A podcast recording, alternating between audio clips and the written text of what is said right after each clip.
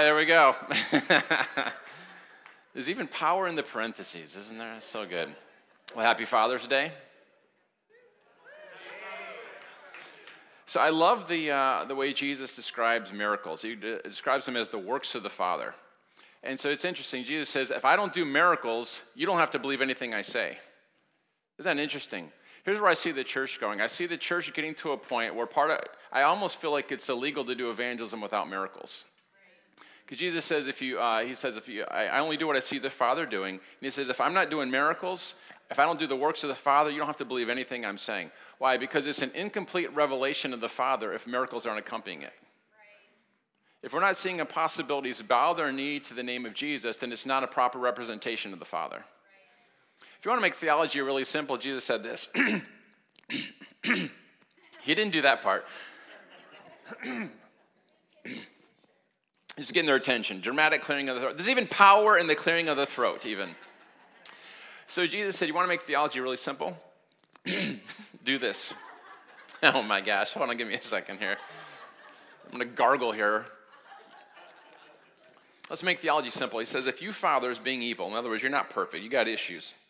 If you desire to give good gifts to your children, how much more your heavenly father desire to give, good, to give good gifts to his children guys you want to make theology real simple if you wouldn't do it to your child god wouldn't do it to you if you would do it for your child, God will do it for you. If your kids are sick, would you do something to make them well? Yeah. Well, then guess what? That's some pretty good theology. Let's just make it real simple. Cut past all the theological arguments. If your kid was sick, you would do anything in your power to make them well. I got some good news for you. God's like that, but at a whole higher level. So here's where I see I see this church going is I, I, mean, can you imagine you get to the point where if you were witnessing to someone and said, "Listen, you don't have to believe a word I'm saying unless I heal your knee." and you heal the knee. They do that. I actually did that one time. You guys want to hear that story? I didn't, I didn't plan on sharing any of this. I got a couple scribbles written down, but you guys want to hear the story? This is wild. And so, um, yeah, it was definitely a gift of faith. The gift of faith, it eliminates all fear, and you'll do something way stupider than you would do if you were thinking about it. And so I got invited to speak at, uh, oh, geez, what school is that? Um, Denison, Denison University uh, in Granville, Ohio. And, uh, and so there was a girl from our school who was attending there, and they, I was some world religions class or something. And they brought in like the Wiccan witch, and they brought in a Hindu, and they brought in uh, some bunch of weird stuff.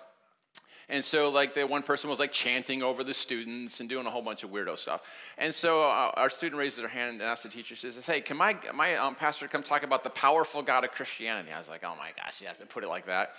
And so, so I go there, I got my little, my little talk ready, and I'm talking. They could care less what I'm saying. You know, I'm talking about how Jesus was the most normal Christian, and you know, uh, Jesus did miracles, so it's normal for Christians to do miracles. They could care less what I'm saying, right? They're on their phones, and so I start sharing healing testimonies.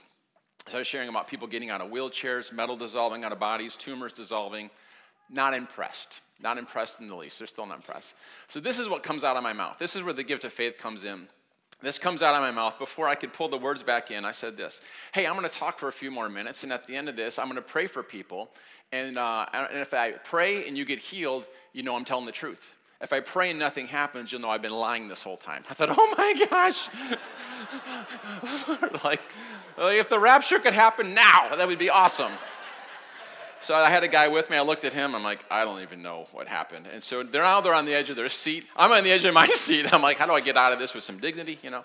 So I talk a little bit more. And so I'm, you know, on the inside I'm freaking out. On the outside I'm, I'm keeping Mr. Cool. And so I said, all right, uh, who needs prayer? So the first person stands up and she's got crutches. I thought, oh no, not crutches. it's not crutches. Couldn't it be like, yeah, I got a little pain behind my eye. It's feeling a little better. Yeah, I got, you know. And so, no, no, she got crutches. And so she, uh, you know, crutches her way up there. So I said, what's going on? And so uh, she was a scholarship volleyball athlete.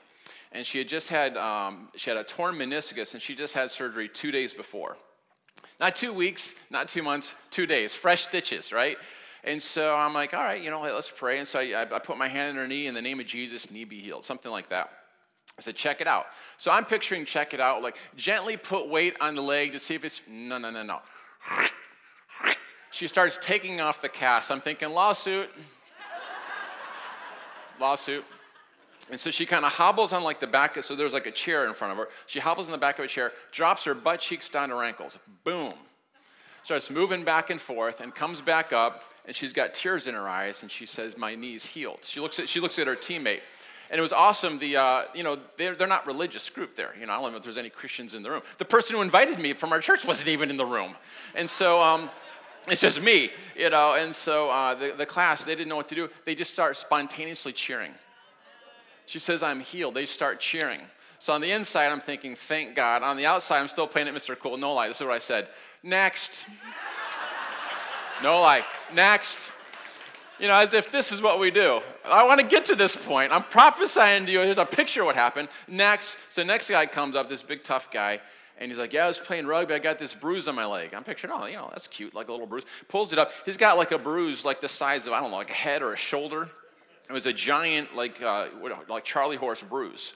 Pulls up his sweatpant. We pray. The bruise disappears in front of everybody. Yeah, that's what they did. What did I do? Next. Person comes up, prayer heal, prayer heal. I'm just saying, guys, that's a picture of what God wants to do. Jesus says, if I'm not doing the works of the Father, I love that they're the works of the Father. These are the kind of things that fathers do for their children. They heal boo boos, all right? I got some good news for you. Your breakthrough is not in the future, your breakthrough is already paid for in the past. We're not up there, oh, just around the corner, it's coming, it's coming, it's coming. I got some good news for you. It already came 2,000 years ago on the cross. Faith is not looking forward to some future event about what God's going to do. Faith is looking backwards at what Jesus already did and saying, Yes, I'll receive that. So you have to understand, He already said yes. Not like, oh boy, in the future, if I'm good enough and I go, I'm just going to worship hard enough and I can cringe my face enough and get rid of enough sin, then he, no, no, no. I'm so, okay. I got to watch my language here. I don't cuss, but I was going to say C R A P, but I'm not going to say crap. I'm tired of this crap. Or they're teaching that God's holding back revival, and if we'll just pray hard enough, then he'll get off his lazy throne, folding with his arms, with his furrowed brow, and then he will embrace us. He'll turn from his fierce wrath. And then, he'll, guys, he's already turned from his fierce wrath because he poured out all of his wrath because he who knew no sin became sin. He poured out his wrath upon his son who became sin. He has no more wrath left for us as if God's up, you know, as if we care about America more than God. Oh, God, save America. Mm-mm, mm-mm, you're not good enough. That's the whole point of the cross. We weren't good enough. So he sent the one who was good enough so he, all of his kids could come back home. It's good news. I want to talk to you today about the number one reason. So I, I, believe once you believe that it's God's will to heal, which hopefully, if, if you've been here the last couple weeks, you believe it's always God's will to heal. The title of this series, Healing is God's Idea. Well, let's start off with a confession. I think we've done this every time. Some traditions are good. You ready? Let's say this after me. Healing is not my idea. Healing is God's idea. I'm not trying to convince him. He's trying to convince me. So once you believe it's always God's will to heal, like Jim, how can you say it's always God's will to heal? You know, I know Aunt Margaret or Aunt Mildred. She was the godliest person I knew, and she didn't get healed. Listen, guys, um, quit looking at that person's righteousness as a reason for them to get healed. Okay, the reason that Aunt Mar- Mildred or anybody, or I was going to say Saddam Hussein, who's dead, um, some horrible person, some some dictator, and some for what who are ISIS ISIS, if they're going to get healed, it's not going to be because they got rid of all their ISISness and they became nicest. It's not, it's not because they suddenly became this awesome person. Oh, oh, ISIS helped someone across the street. No, God's like, oh, that's so nice. I'm going to reward you with some healing. You're going to get healed because of what Jesus did on the cross, not because you're amazing, not because you earn it, not because you're warming God's heart with your fasting. So once you believe it's always God's will to heal, I believe the number one hindrance from people getting healed, seeing people healed in their family, receiving healing from themselves, whatever that might be, is uh, self-righteousness. Here's what self-righteousness does: is it causes you to focus on yourself instead of focusing on Jesus. You're like, Jim, I'm not self-righteous. Well, how many of you realize sometimes it's easier to pray for someone else to get healed than it is for yourself to get healed? Why? Because you don't know them. If you knew them, you wouldn't be any more impressed with them than you are with you. But you know yourself, you know your faults. I got, I got, can I just share a little secret? Everyone in here is imperfect. Everyone in here has broken places that Jesus is still healing. So don't put anyone up on a pedestal, whether it's Bill Johnson, Heidi Baker, the Pope, whoever your man or woman of God is, um, don't put them on a pedestal. They still need Jesus just as much as you do. I'm not saying they haven't developed in their character and that they're walking in the fruit of the Spirit. I'm not saying those kind of things. I'm just saying they don't deserve healing or anointing or being used by God any more than you do. And so what happens is we don't realize that. You know, if, if, uh, Benny, Jensen, John, Benny Jensen, Benny Johnson, uh, no, Benny Hinn. I always want to say Benny Hill. That was like the perverted English show when I was a kid that I wasn't allowed to watch. It's Benny Hinn. Um, Whoever the person is that you think is awesome at healing, Bill Johnson, Andrew Wommack, if they came up there and they're like, hey, bring someone up here, you would have more confidence in their ability to heal the sick than your ability to heal the sick. You know why? Because you know how unworthy you are, you don't know how unworthy they are. If you knew how unworthy they are, listen, God's standard is perfection, everything else doesn't count. There isn't a perfect person on the planet since Jesus walked the earth. So it's not your perfections, it's Jesus' perfection. In case you haven't noticed, it's the same sermon every week, just from a different angle. But we need it. If Jesus will heal one imperfect person, he will heal you, another imperfect person. If Jesus will use an imperfect person to heal the sick, he will use another imperfect person to heal the sick, you. God hasn't had anybody qualified working for them yet, and you and I ain't to be the first. How we doing? No one receives healing because they're smarter, more gifted, more moral, or even more spiritual. These are bombs. I hope you guys are catching them here. It's never about us except that we are greatly loved. That's the part that is about us. It always will be and always has been about Jesus. Here's something I say just about every week God will not withhold healing from you because you're bad, He will not heal you because you're good. He'll heal you because of what Jesus did on the cross. So, just big picture review. At our church, if you come to Zion, if you've been to a newcomer's dessert, we're going to start saying this more often to get it more clear. But if you come to Zion, there's going to be five things that are going to be true of you. It's just going to get on you if you'll participate with us. You're going to be best friends with Jesus. You're going to be naturally supernatural. You're going to be debt free and outrageously generous. You're going to have a healthy kingdom family. And you're going to discover, develop, and deploy your destiny. So, right now, we're looking at that second one, naturally supernatural, helping us uh, get equipped for healing. And, guys, there is a special, God has different calls for different churches. And uh, part of our calling is to see healing rise in this city, is to dig a healing well for this state. And so, um, so we're going to be going after it. You guys okay? All right, I'm not alone in this, right? All right, so we're in a series, Healing is God's Idea. And uh, in part one, we looked at how it's always God's will to heal. Part two, we looked at you receive healing the same way you receive salvation. You guys remember that? I believe that was only seven days ago. Man, a lot has happened in seven days. My goodness, time is like slowing down or something. All right, so uh, here we are in part three. The only people Jesus heals. Do you want to know who the only people Jesus heals? Are people who don't deserve it. So stop trying to deserve it. When you start trying to deserve it, Bible calls that works righteousness. It says you've cut yourself off from grace, and it's like Christ is of no longer any value to you.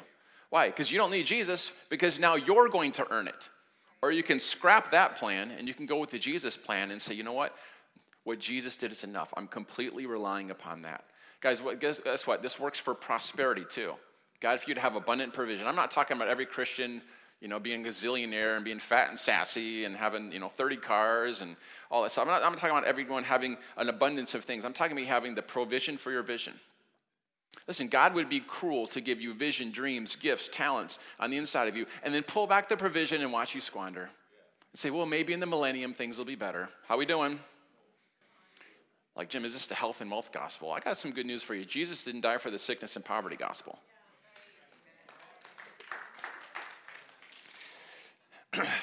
Turn with me in your iPhones to Romans chapter 5. Romans chapter 5, verse 17. Be reading from the English Standard Version at first, then we'll be switching to some other translations. For if because of one man's trespass, death reigned through that one man, this is speaking of Adam, the first Adam, the first man, okay? Um, much more will those who receive the abundance of grace and the free gift of righteousness reign in life through the one man, Jesus Christ. In other words, a bunch of bad stuff happened through this one man, and he's going to say, Here's some good news. There's a whole bunch of good stuff that's going to come into your life because of one man. You have to understand this God, only, God sees the human race in one of two people you're either in Adam or you're in Christ. We're going to look at how everyone was born in Adam here in just a second. The word reign in this passage refers to the way that a king would reign in ancient Rome over judicial courts. In other words, you're going to reign in life as a king. Doesn't mean you're never going to have any problems. It means you're going to have an authority no matter what problem you face. Are we okay? Am I talking too fast? Are we all right? I just spoke at this event last week. It was uh, a group of non Christians, but it's been a long time since I spoke in a group of non Christians. And uh, they said that I spoke on one point, or what did I say, 1.5 speed or two speed. They're like, yeah, Jim speaks on two speed. And so I'm like, all right, my poor church, I got to slow it down to at least one and a half speed here for you guys. The Bible says clearly that we are to reign in life through Jesus Christ by receiving what? The gift of righteousness and an abundance of grace. All right, so we're going to look at those two things. Let's look at the next verse, Romans chapter 5, verse 18. I'm going to be re- this one from the New Living Translation. Yes, Adam's one sin brings condemnation for everyone. Everybody say, Boo, Adam. But Christ's one act of righteousness brings a right relationship with God and new life for everyone. Because one person disobeyed God, many became sinners. But because one other person obeyed God, many will be made righteous. Leave that verse up there because I want to I ask you a question. Don't answer out loud. Well, you can answer this part out loud, but I'm going to ask you a trick question, and I don't want you to ask that one out. So, not, not a trick question. Did you, um, did you, before you were a believer, when you did righteous acts, did that make you righteous? Okay, so, you know, like I said, ISIS, helping the old lady cross the street, doing a righteous act, does that make them righteous? No, no, that's not what makes them righteous, okay? Okay, this one's a little bit different. Now that you have been made righteous, you're in Christ. If you do a sinful act, does that make you a sinner? The answer is no. It's not actions that make you righteous or unrighteous, it's your nature. It's whether you are in Adam or you are in Christ. I don't want to split theological hairs, but are you a sinner because you sin, or you a sinner because you were born that way? Yeah, Lady Gaga got it right, born that way. Isn't that right? Bible teaches you're a sinner because you were born a sinner. I want you guys to get this. You're a sinner because you were born that way, not because you do sinful things. You're righteous because you were born again that way, not because you do righteous things. And so now that you've been made righteous and you do something wrong, God's not like, oh, you're unrighteous, kicked out of the family, born again again, oh, you've been made righteous, you, you, uh, you repented and you know, uh, there's a doctrine called eternal security, which uh, believes you can never lose your salvation. Uh, there's also what I call uh, eternal insecurity, which means you lose it every single time that you sin. That's how I was raised. I had theological whiplash. Best illustration I know of this is the story of David and Goliath. So there's a principle of battle in the, uh, in the ancient Near East back then where one person could stand for all. So you guys remember the story. Um, uh, one person could stand for the whole. That what happens in the history of one person affects the history of every person. So 1 Samuel chapter 17. Remember, Goliath sends out this challenge to Israel. Goliath stood up and shouted to the ranks of Israel, Why do you come out and line up for battle? This is this giant using logic. This is interesting. Am I not a Philistine? And are you not the servants of Saul? Saul was the king of Israel. Choose a man and have him come down to me. If he's able to fight and kill me, we will become your subjects. But if I overcome him and kill him, you will become our subjects and serve us. Then the Philistine said, This day, uh, this is where he, he, he got bad. This day I defy the armies of Israel. Give me a man and let us fight each other. So here's Goliath. He's nine feet tall. He's got weapons in proportion to his size, and he's throwing down the gauntlet on Israel. And what he's saying makes a lot of sense. Hey, why have all this bloodshed?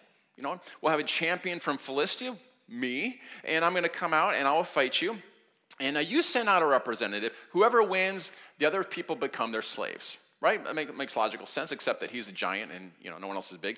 So you imagine the scene. It says he came and did this every sun up and sundown. And so the um, the Philistines they wore this highly polished brass armor. They wore these like Indian headdresses that made them look larger than life. So you can imagine as the sun's like uh, just beaming at its peak there. Here he is, just glowing with this armor, throwing out this challenge. And so uh, you know everyone everyone's scared to death. And so um, so David, he's at home. He's too young for the draft, and so David's father sends him to his brothers. That almost sounds prophetic. The father sending someone to his brothers to save them. And so, uh, so his son goes out there, and David gets there, And you know, this had been going on for six weeks, but he thinks it's the first time heard the challenge. Here's this, this Philistine gets out there. I defy the armies of God. And so David's like, hey, what, what are we going to do? You know, what's going on? Well, Saul already trying to sweeten the pot. Saul said, hey, anyone who defeats the giant gets to marry my daughter. They're like, she's a good looking, but uh, she's not that good looking, you know. Um, no one, uh, and then Saul says, hey, no one has to pay taxes anymore. And uh, everyone's like, well, dead men don't pay taxes. We're not going to be, we're not going to face this giant. That's not a great deal right? And so David comes out there. You know the story. He, uh, you know, he puts on Saul's armor. It doesn't fit. But David had been training at home, killing the lion and the bear when no one was looking, so he could kill the giant when everyone was looking. So he gets out there with his slingshot. And you have to understand, when David goes out to square off against Goliath, it's not David versus Goliath. It's not one versus one. It's the history of one people and the history of all the other people. You have to understand, you and I, in a sense, were in David. All the people that were standing on the sidelines, their history was tied to his history. Even David's unborn children and his lineage, whatever happened to David was going to affect them for generations, even though they weren't there for the battle. Are you guys getting the picture? So as David goes out there, in his sandals. He's like this mosquito, you know, uh, just pestering, pestering Goliath. And the armor only had one weakness. It was right between the visor, where the visor met. It was like that small weakness on the Death Star. Remember that? Where Luke Skywalker had her fire his laser cannon in that two meter thermal exhaust port and would cause a chain reaction into the Death, Death Star. You guys remember that? But luckily, he had been uh, practicing in his T 16 and his home planet of Tatooine shooting womp rats. You guys remember this? It's just like that. There's this one small weakness in the Death Star right here. And so David knows this. So David goes and he picks up five smooth stones. And um, as legend says, Goliath had four brothers. Five stones, Goliath plus four. Anyway, he gets the, he gets the smooth stone. That's really, and so um, he gets it. And you have to understand this. All of Israel could feel the weight of, their of those stones in their hand because as, as went David, so went them. It was as if they were in David. Whatever happened to David happened to them. So David goes out there and uh, he, puts it, he puts the stone in the sling, and every uh, Israelite could feel the whizzing of the sling by their ear because they were in David. David was not just fighting for them, he was fighting as them. Are you guys getting this? And so David goes, he lets the, uh, the stone go. It goes down that two meter thermal exhaust port and causes a chain reaction in the desk. He hits him right in the spot, knocks out Goliath. He takes out Goliath's sword, hacks off his head, holds up the head of the giant, and all of Israel shouts, We won, even though they didn't lift a finger. I want you guys to get this. The Father sent our older brother Jesus to save us. And Jesus went to the cross, and when he went to the cross, he wasn't just dying for you, he was dying as you. The Bible says literally, he is representing the entire human race. And so um, here's what Romans 6 says When he died, you died. When he was buried, you were buried. When he was raised from the dead, you were raised from the dead. When he went to the throne, you went to the throne. Jesus didn't just die for you, he died as you. So, you guys, you are either in Adam with all your generational curses, hot mess, issues, issues, or you are in Christ and now you have access to a new kind of life. Not just a do over. Oh, yeah, yeah, you, you, you were a big screw up there. Now you're forgiven. Now try harder. That's the message of religion. Here's the message of religion you're not doing nearly enough. You need to try a whole lot harder. Jesus rose from the dead, and you can't even get out of bed an hour early to pray, and they just start laying on the guilt. And for some reason, people's flesh loves it. Tell me how bad I am. You want to have sin in the church? I'll tell you what to do. Just preach on sin. There's, there's this weird th- thing out there that if you're not saying how bad America is and how bad it is out there, then you're not preaching the gospel. I got, I got some news for you. You're, you're a sinner in need of Jesus. That's not the good news, that's just the truth. Stop being shocked that sinners are sinning. And that we have to stand up and say, sin is bad, otherwise, we're agreeing with it. Guys, Jesus didn't walk around pointing his finger. Jesus was harsh on religion, loving towards sinners. Somehow the church has reversed it. We think we got to stand up and say how bad sin is, and we excuse the fact that there's issues in our life. Wow, I wonder what evangelism would look like if we loved people Stop telling the liberals or the Democrats or the Republicans or the progressives or whoever you think is the bad guy, they're not the bad guy. If you can hug them, they're not your enemy. Or we wrestle not against flesh and blood. If you can hug them, it's not your fight against them. There's a spiritual war behind it. And it will only be won with love. How we doing? Let's see. I'm coming up with this spontaneously. This water is in this bottle. You see that? If I lift it up, it goes up. If I lift it down, if I go between legs, whatever happens to this bottle, the water follows it. Whatever happens to the water happens to the bottle. You are in Christ. Whatever happens to Christ happened to you. When he died, you died. You have to understand, guys, there's not this old nature and this new nature. And if you feed the old nature and you watch a whole bunch of bad movies and you know whatever I don't whatever you're feeding your old nature with, you know, greed or whatever, and then then that old man gets bigger. And then, you know, but if you'll feed the good man and you'll read your Bible and go to church, then the good man grows. And whichever beast, no, no, no, no. The old man is dead. How do I know that? You, when Christ died, you died.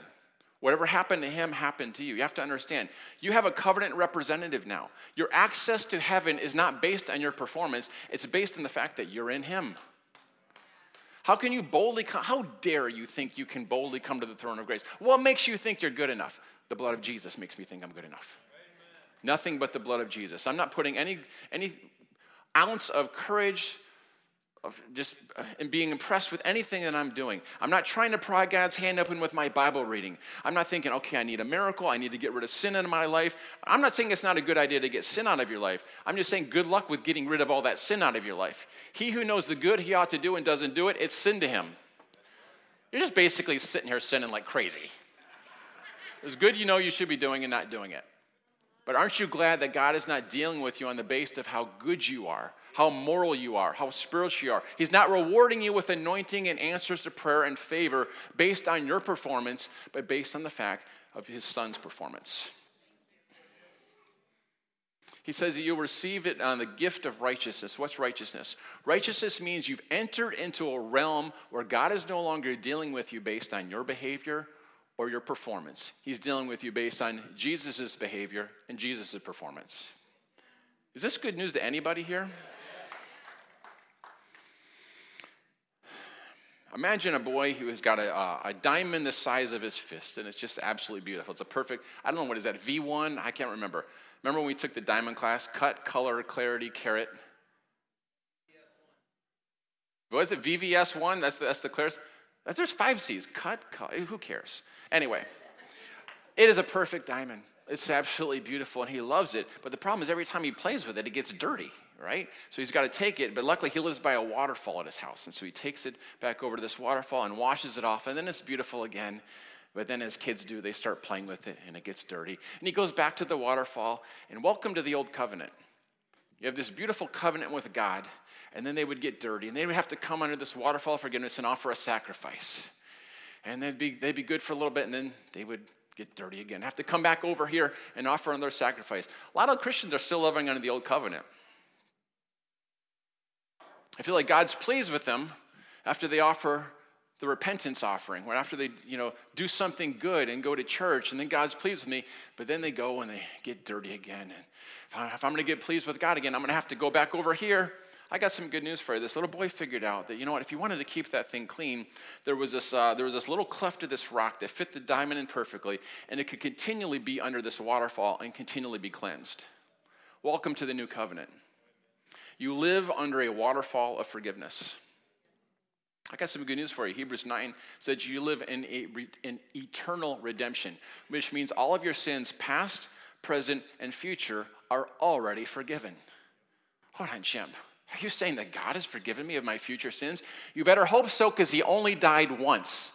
That's what Hebrew 9 says. He's not like, oh, Baker's up there exaggerating. Cross again. Oh, Baker had a bad thought.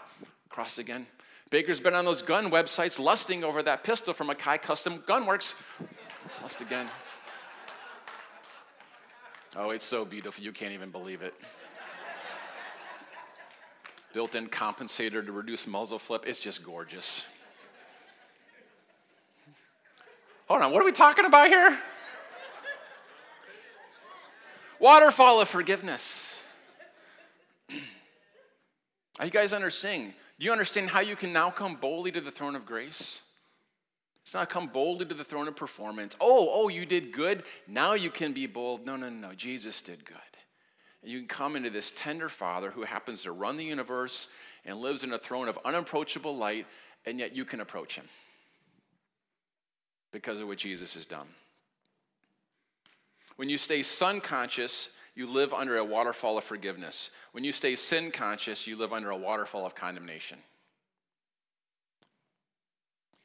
Whatever you focus on determines your experience. I got some good news for you. Between you and Jesus, there's no distance and no separation. A lot of the teaching on revival, all it is doing is teaching you a theology of separation. A lot of the teaching on you need to be hungrier for God, hunger, hunger, hunger, hunger is what moves heaven. No, no, no, no. What moves heaven is what Jesus did. That hunger theology is simply a declaration of your belief of your distance from Him. Instead of being hungry, how about you just feast on what is? How about you abide? I'm not talking about the opposite as complacency is a good thing. Listen, if I had complacency in my marriage, that wouldn't be a good thing. Ah, she already said yes. She's stuck in a covenant. She can't do anything. No, no, no, no, no. That's like that's not a great. That's a great marriage. There, there's a pursuit to, you know, to continue to discover what's in her heart, to continue to, continue to enjoy intimacy and fellowship and like all, all, all those things. I'm not. Don't hear what I'm not saying, but I'm telling you, hunger can become another kind of work. Well, if you're not hungry enough, then you're not going to get the anointing. If you're not good enough, you're not going to get the anointing. And here's the way to tell the difference between old covenant preaching and new covenant preaching.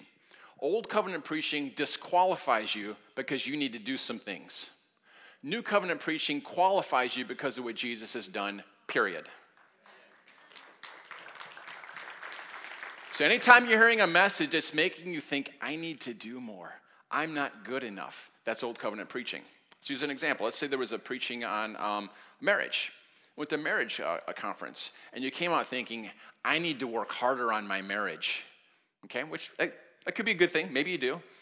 New covenant preaching would say, here's some good news. Because you're united to Jesus, you now have a grace to work on your marriage. You have a grace to love with God's kind of love, not just with a human kind of love.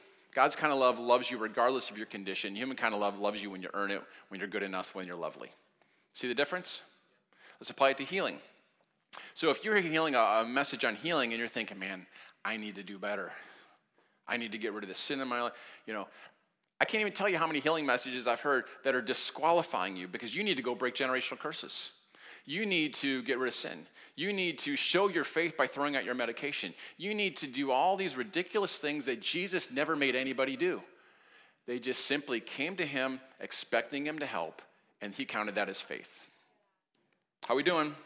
Let me read you a couple highlights from Romans 5, uh, the Passion Translation. These are not on the slides. God now declares us flawless in his eyes. I could ruin someone's theology right there. I'm just a worm. Oh, Father, I heard some of these prayers. It's like they spend five minutes talking about how unworthy they are. Uh, this one minister, every time he would get up there, he would talk about how unworthy he is. I'm like, why do I want to listen to you then? You're miserable. Oh, Father, if you could but somehow use these lips of clay, if you could, I'm like, quit focusing on yourself. If anything good's gonna happen, it's because there's power in the gospel. Goodness gracious. You were uh, ready for this? You were guaranteed permanent access into his marvelous kindness. Permanent access. Lifetime membership into his permanent access. Through the blood of Jesus, he now declares you, you are righteous in my sight. Here's my, one of my favorites. And because of, I'm just quoting you, these aren't even paraphrases, these are quotes. And because of the sacrifice of Jesus, you will never experience the wrath of God. Some of you need to put that in your mirror. Because of the sacrifice of Jesus, you will never experience the wrath of God. Well, I don't know, Jim. If God doesn't judge San Francisco for their sins, he's going to have to apologize to Sodom and Gomorrah. No, if he does judge San Francisco for their sins, he's going to have to apologize to Jesus.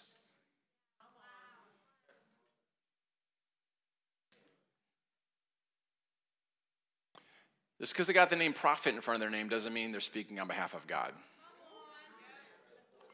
Disciples are like, hey, can we call down fire? He's like, you don't even know what spirit you're of.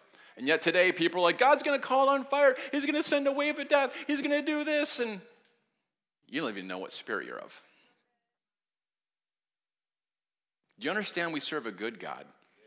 It's the kindness of God that leads people to repentance, not how angry you are. Do you remember the final clause of the new covenant? I don't think I gave you guys this one. For I will be merciful towards their iniquities, and I will remember their sins no more. When uh, uh, there, it's actually a double negative in the original language. I will remember your sins never again. The enemy comes and reminds you of, I know what you did. I know what you did last summer. Man, if these people, this church knew what you were really thinking, they would cast you out.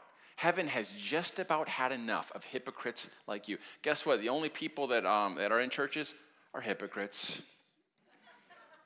People who want to do stuff and we're not living it perfectly. I'm not saying we're intentionally trying to deceive people or put on acts, but guys, everyone in here has flaws and brokenness. Mostly you guys, not me, but, but still, a little bit in there. God remembers your sins no more because he rem- remembered them in the body of Jesus. You guys ready for this? For God to remember your sins, he would have to forget what Jesus did. How could he do this? Because he put you into the safest place you could ever be. He put you into his son. God, never look at yourself apart from Christ because God never does. I hope this is getting through. Listen, guys, sin is not a problem in the new covenant, self righteousness is the problem. This is the reason why Jesus could heal and come and love prostitutes and tax collectors and sinners, and the religious people just couldn't get it because they're stumbling over their own self righteousness. Guys, if sin stopped people from receiving from God, then something went terribly wrong during the earthly ministry of, of Jesus because all the people he healed were sinners. All of them. They hadn't even had the new covenant yet. God only heals people who don't deserve it, so stop trying to deserve it. God will not withhold healing from you because you're bad. He will not heal you because you're good. He'll heal you because of what Jesus did on the cross. I'm circling in for landing here. Sin does not change the way God feels about you, but it does change the way you feel about God. I'm just going to keep doing these. You guys all right? Sin does not change your relationship with God, it does change your relationship with the devil. As Romans 6 says, it says, You become a slave to whomever you obey. So when you're sinning, you're providing a landing strip for the enemy to come and wreak chaos in your life.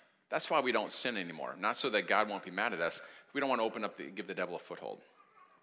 I want you to imagine your life one million years from now. You have a transformed body in heaven. You're going to need a new body so it can withstand the glory of God. You've been co ruling the universe with Jesus, and you've been burning in his glory for 1,000 millennia. Please understand this. You will not be any more righteous in his eyes after 1,000 years, 1,000 millennia, a million years in heaven than you are this very moment. He's not like, ooh, they're improving nicely in my presence, and ooh, this is this is no no no. It's the same.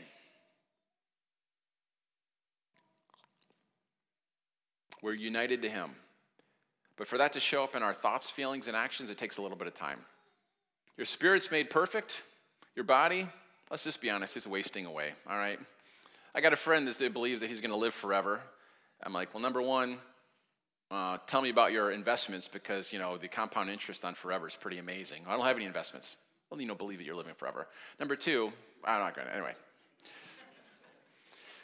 body's wasting away, but we got this soul, we got this mind, will, and emotions that needs to be renewed according to the truths of God.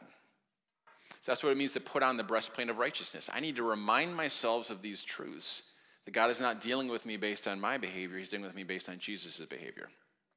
So you guys, you guys have got the, uh, got the choice. Self-righteousness, I have to behave. Son righteousness, I have to believe.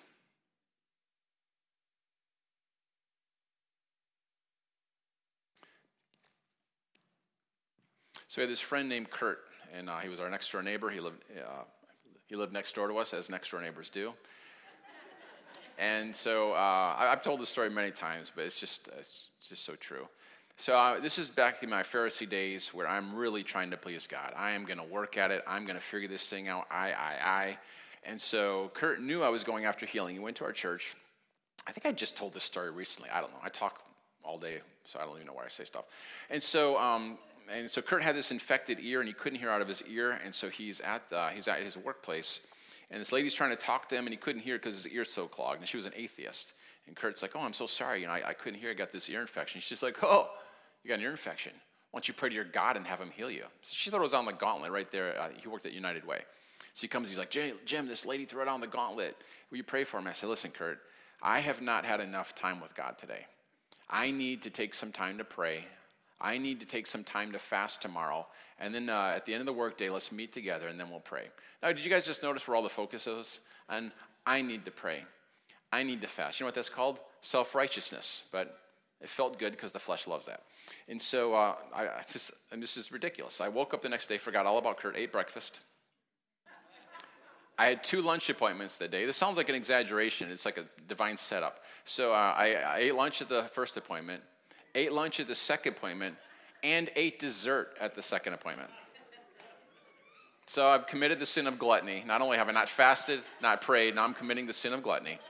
And so then I, I so I'm driving home, and uh, I, I pull in the driveway, and I see Kurt standing there with his beaming face. I said, "Oh no." I get out head hung, shoulder slumped. I said, Kurt, I am so sorry. I did not pray. I have eaten like a pig. I did not fast. That's okay, let's just pray anyway. Okay. Praying nothing happened, praying nothing happened, just like I knew it would. So now I'm thinking, like, how can I get out of this with some dignity? You know, I'm getting a little bit hungry. It's time for fourth or fifth meal, whatever it is now. Like it's dinner time. Flesh needs some stuff. And so um, I'm just getting ready to give him this ridiculous, well, God is, you know, God is sovereign who can understand his ways. Yes, he sovereignly chose to give you authority over every sickness, every disease, and every evil spirit. I didn't think all that. But God is sovereign. Who can know his ways? Healing's a mystery. Just give him this garbage answer that just does nothing for anybody. It's just really just gas. So I'm just getting ready to give him this answer. And I, I feel like the Lord says to me, Is Kirk going to get healed because you're good, Jim, or because God's good? I don't know how else to describe it. I felt like someone flicked me in the nose. I was like, what? Like, like I'm trying to get Kurt healed on my goodness. I'm like, stop this. And so we prayed. We both audibly heard this pop. His ear pops and all the infection ran out. He was completely healed. Yeah, yeah, God. What happened there? Got my eyes off of what I needed to do and how good I needed to be, which disqualified me and I qualified, our, qualified Kurt and myself for the healing because of what Jesus did in his goodness. In the Old Covenant, when somebody sinned, they, uh, they brought a lamb to the priest, and the priest would inspect the lamb to make sure it was perfect. The priest inspected the lamb, he never inspected the person. When you're coming to God, God is not looking at you to see whether or not you are worthy to be healed. He's looking at the lamb. And the lamb is perfect. So you're worthy to receive because of what Jesus has done. Are we okay here? All right, I'm going to close with this story. Since it's Father's Day, I'm going to tell this story. I told this a bunch of times, still good. So, um, when I was a little boy, my dad had this top drawer in his dresser drawer. In this top drawer, he just had all sorts of treasures in there. I would go in there and I just loved looking through these treasures. He had these cufflinks in there. He had these uh, coins and currency from different countries. He had like this little sewing kit that they used to give out in nice hotels. He had like this divot repair kit from uh, um, for like golf courses. And I used to just go in there and just fondle these treasures. I just loved them. So one time he went on this business trip, and I went in there to his top drawer, and I t- oh he had some tie clips too. And um, so I went into his top drawer and I stole a bunch of things out of it and I put it in my desk drawer. I don't know what I was thinking, but here I'm just, you know, fondling all these treasures. So he gets home a couple days later and he's tucking me in for bed. And for some reason, he walks over to my drawer, opens it up, and he sees all of these things in there. He says, Jim, what's going on in there? I'm like, Father, I have sinned against heaven and earth. You know, I'm so sorry. You know, I'm like, Dad, I'm so sorry. I don't know what I was thinking. I stole it. He's like, I understand. He's like, come with me. And so um, I was kind of expecting to get a spanking. Didn't get a lot of spankings as a kid, but I, you know, I deserved a few. And so um, I'm going in there, and so he takes me into his room, and uh, this, this completely changed my life. I was probably eight or nine. He opens up his top drawer, and he says, Jim, I want you to look in there. He says, Everything that I have belongs to you. What else do you want? Guys, I want you to get this. Grace is when you don't get what you deserved, you get what Jesus deserved. Guys, that, that's what we're talking about. That's the good news of the gospel. Jesus got what you deserved, so you and I can get what he deserved. And I got some good news for you. God's top drawer is open. Ephesians 1 3, where you've received every spiritual blessing in Christ Jesus in heavenly places. His top drawer, everything good that he has is available to you. And so, how do we receive it? By believing. Faith is simply responding to what Jesus has already done. Faith doesn't move God. It's not prying his hand open. If I just believe he, he stops uncrossing his arms and come, no, no, no, no. He's already acted. Your breakthrough is not in your future, it's in your past. When you were buried with Christ, raised with him, now you have access to his top drawer of heaven. Let's stand for closing prayer.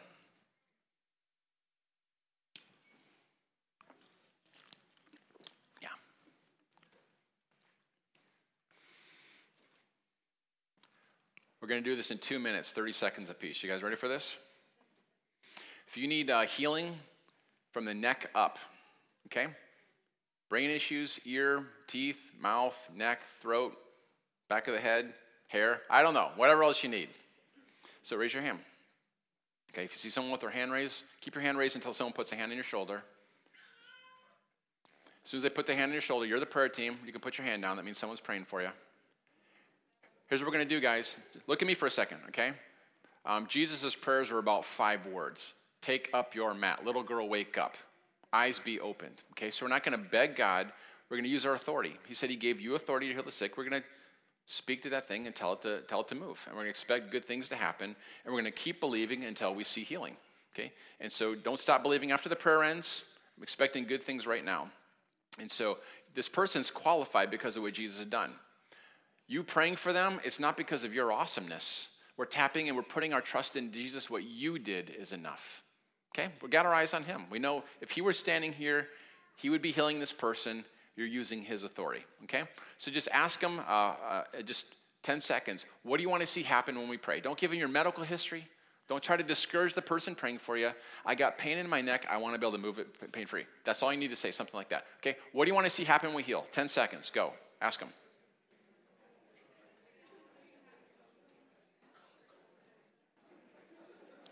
Five seconds. Stop. Okay, here's what you're to do. Now that you know what you want to see happen, place your hand in that area and command it to be healed in the name of Jesus. Eye pain, leave, whatever it is. Command it, no more than two or three sentences. Have them check it out. Have them move around, see if there's a shift in it. If you want to pray for yourself, pray for yourself. Do that. We're putting our eyes on Jesus, expecting good things.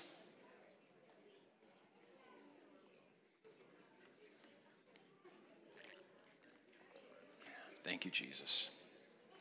All right, check it out. Move around a little bit. See if there's an increase. See if it's feeling better. How many of you are feeling some kind of uh, increase or, or, benefit or healing flowing into you? Raise your hand. Wave your hand and wave around. Raise around. Yeah. Yay, God. Awesome. All right, here we're going, guys. What's that? If you're feeling if you're feeling improvement, wave your hand. Yeah. Yay, God. Awesome. Okay, waist to shoulders. Waist to shoulders, stomach, kidneys, pancreas issues, anything in here. Don't make me name it, all right? And so raise your hand if you need prayer. Find the people who have, have their hand raised. Guys, healing is flowing here. This is good news. Don't think, oh, there's not enough for me. Jesus, keep your eyes on Jesus. Hands raised. 10 seconds. What do you want to see happen when we pray? Tell them short, brief, and powerful. Go. 10 seconds.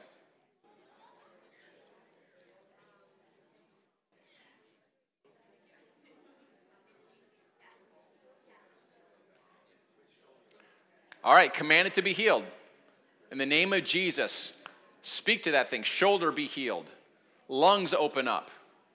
Stomach pain leave. Ulcer heal up in the name of Jesus.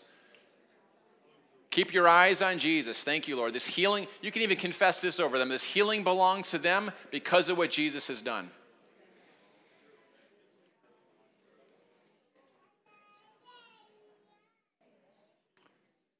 Five more seconds.